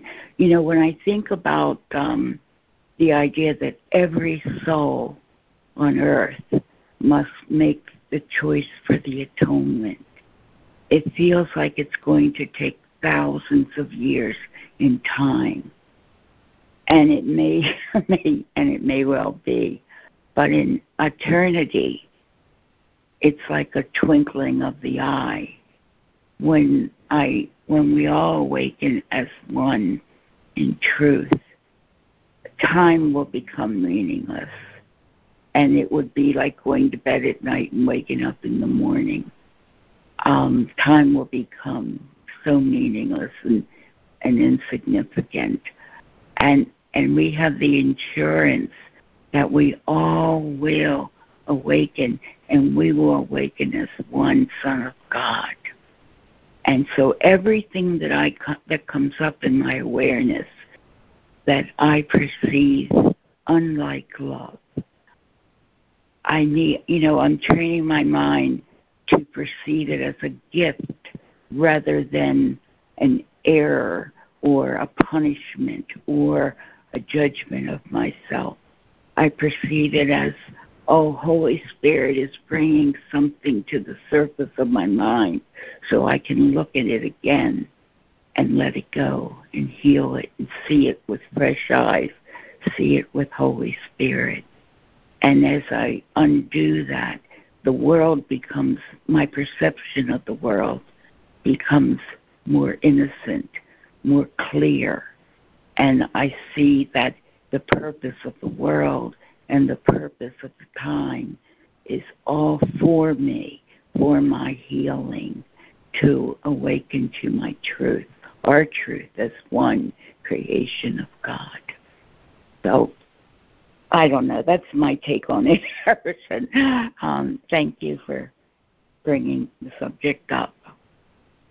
Complete. Thank you. Thank you, Lana. Thank, Thank you, Lana.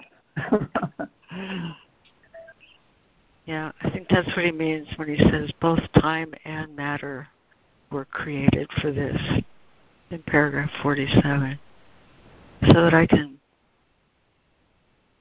so I so I can get to the point where I'm no longer telling the world what it is with my mind, but letting the world tell me that it's uh, a gift to me, for me, um, for my healing. So, what an excellent answer. Thank you, Lana. Oh, thank you, Laurie.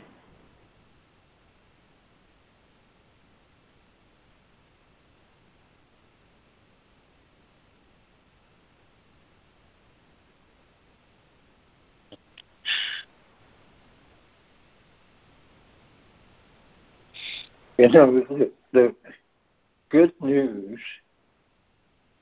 is uh, that what he says in 47, the acceptance of the atonement by everyone is only a matter of time. It's interesting that he uses time here.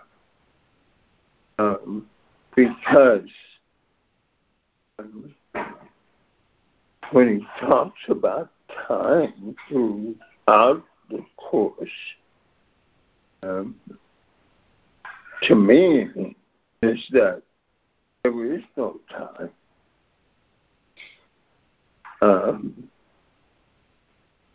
and uh, he says both time and matter were created for this purpose. Uh, it seems to contradict uh, what he says about time and matter in other places and to talk about time and matter as being created uh, a term that we often see applied to God's eternal creation, uh, not to something that changes or like matter. Um, it, it dies or is not is not eternal. Um, so, in saying that both time and matter were created for the purpose of accepting the atonement um, seems to contradict uh, other places in the course um, where he uh, says God did not create time and matter. Um, time and matter was our creation. Um,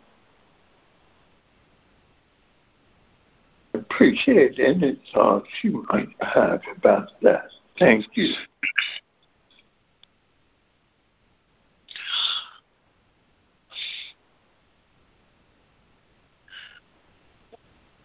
Thank you, Harrison.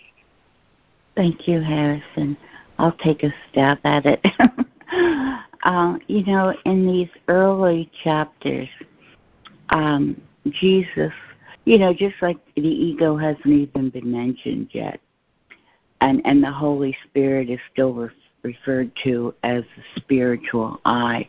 I'm not sure if he has gotten into the distinction between making and creating. I don't know.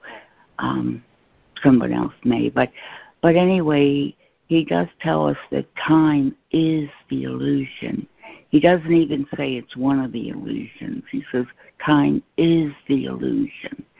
And he also tells us in, in the Course that anything made by the ego can be used by Holy Spirit for the purposes of the atonement. So, in truth, time doesn't exist, but He meets us where we believe we are. Um, he meets us within the realm of time and space because that's where we believe we are.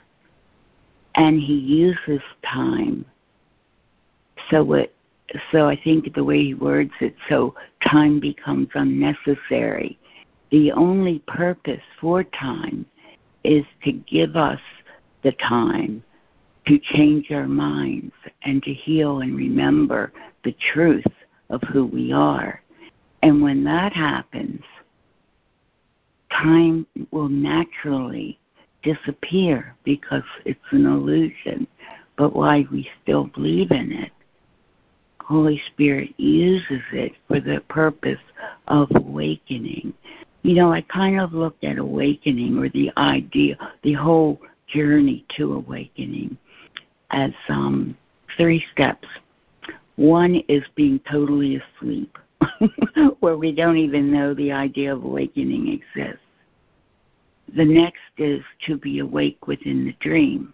And that can be, and I think that's where all of us sort of fall right well i know it's where most of all of us kind of fall right now it's like a lucid dream at nighttime when we know we're dreaming and we're trying to wake up and but because the son of god uh, is one we wake up together as one and that i would term awakening from the dream we're all still within the dream, but we've been given an understanding that it is a dream.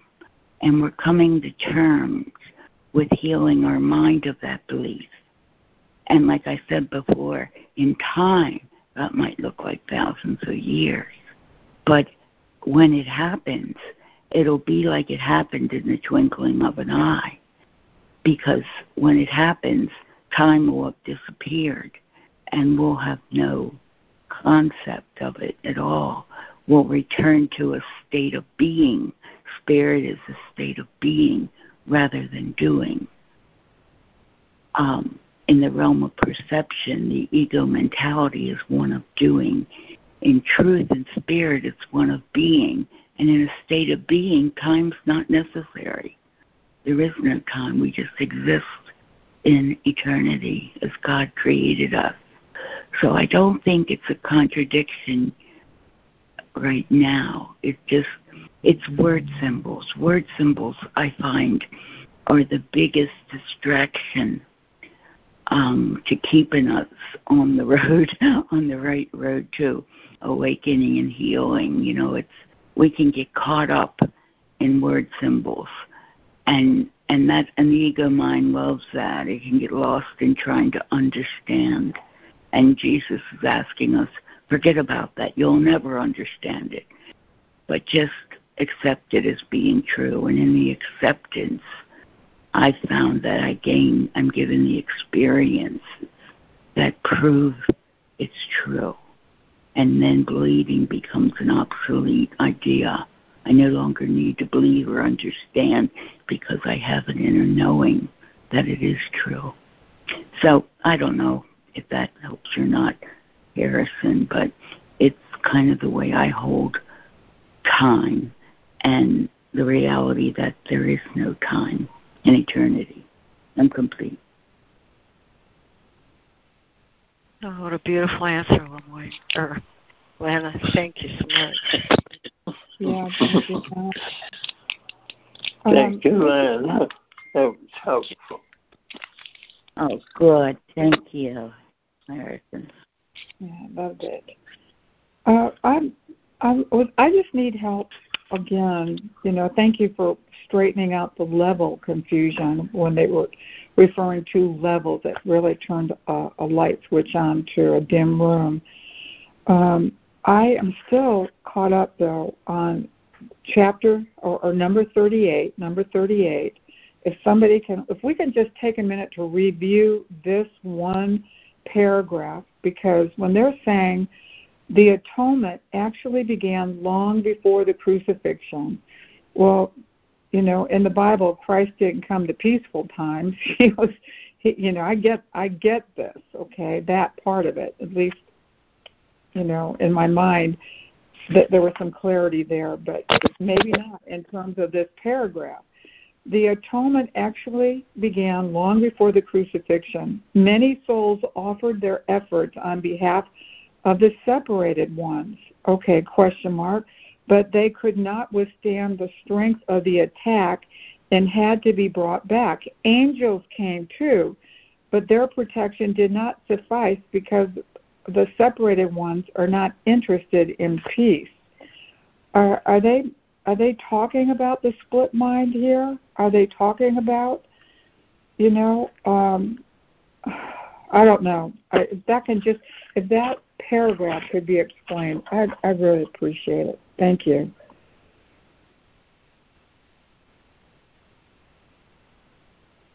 Um, yeah, uh, this is LeMoyne, and uh, I meant to let the recording run long because it's a long section and the atonement is very central. Um, but I think, and I'm not trying to put the kibosh on your on your question there, Diana. And so, yeah. what I would like to say is let's explore that further in the after call and or after the recording. and uh, I want to I want to just res- before we go back, seemingly go back, but I think these, this discussion is related to what Harrison brought.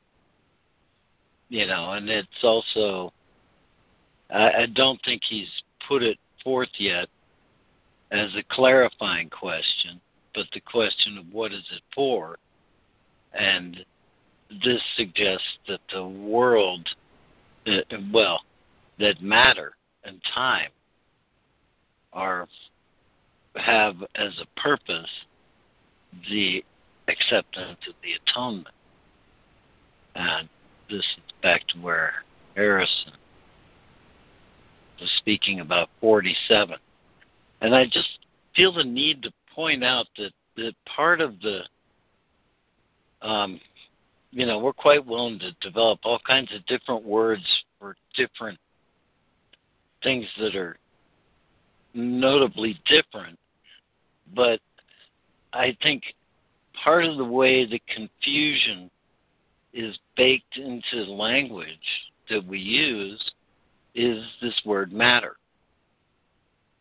And um, I can't say it's an exhaustive search, but this sentence, in fact, both time and matter, meaning material, meaning a physical world, I believe, were created for this purpose of the acceptance of the atonement. And I think this is the only place in the course where he uses matter to just mean stuff, thing, atoms. Um, that everywhere else, in fact, most usually, he's saying that does not matter. You know, he's he's using it in the sense of meaning. You know, is this relevant? Is it germane? And then he'll say it doesn't matter. Um, and that is not that is not a use of, of describing the physical world, but the meaning, um, you know, some mix of the meaning that we have ascribed and whether or not that's actually germane, and it's on a, you know, to use the levels, and that you know that that the level confusion is really um, present in the use of the word matter. Um, I like to deconstruct materialism quickly with by saying, you know, materialism is the is the belief or idea that matter is only thing that matters. But that idea is itself not material. It's an idea. And so, so materialism is self contradictory at its core. And that this is the this is pointing at some of the confusion that's in the language you know, it's in the language of reusing symbols to represent different things um, that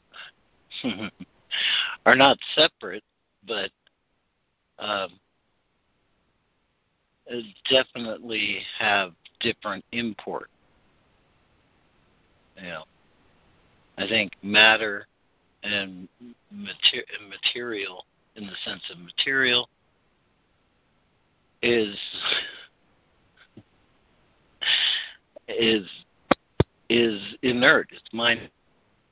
I think is part of what the course is pointing at, but it was created out of God, and so it's like pretending to, in some level, but in one other sense, it's just accepting of what we do with it. But the the word matter in the sense of is it important or not? Does it have meaning? Is it really relevant? Is um, like in the previous sentence a matter of time. Um, is uh, is not to, again it's so hard not to introduce levels that that is that is speaking of a of you know perhaps a deeper understanding of what is it for.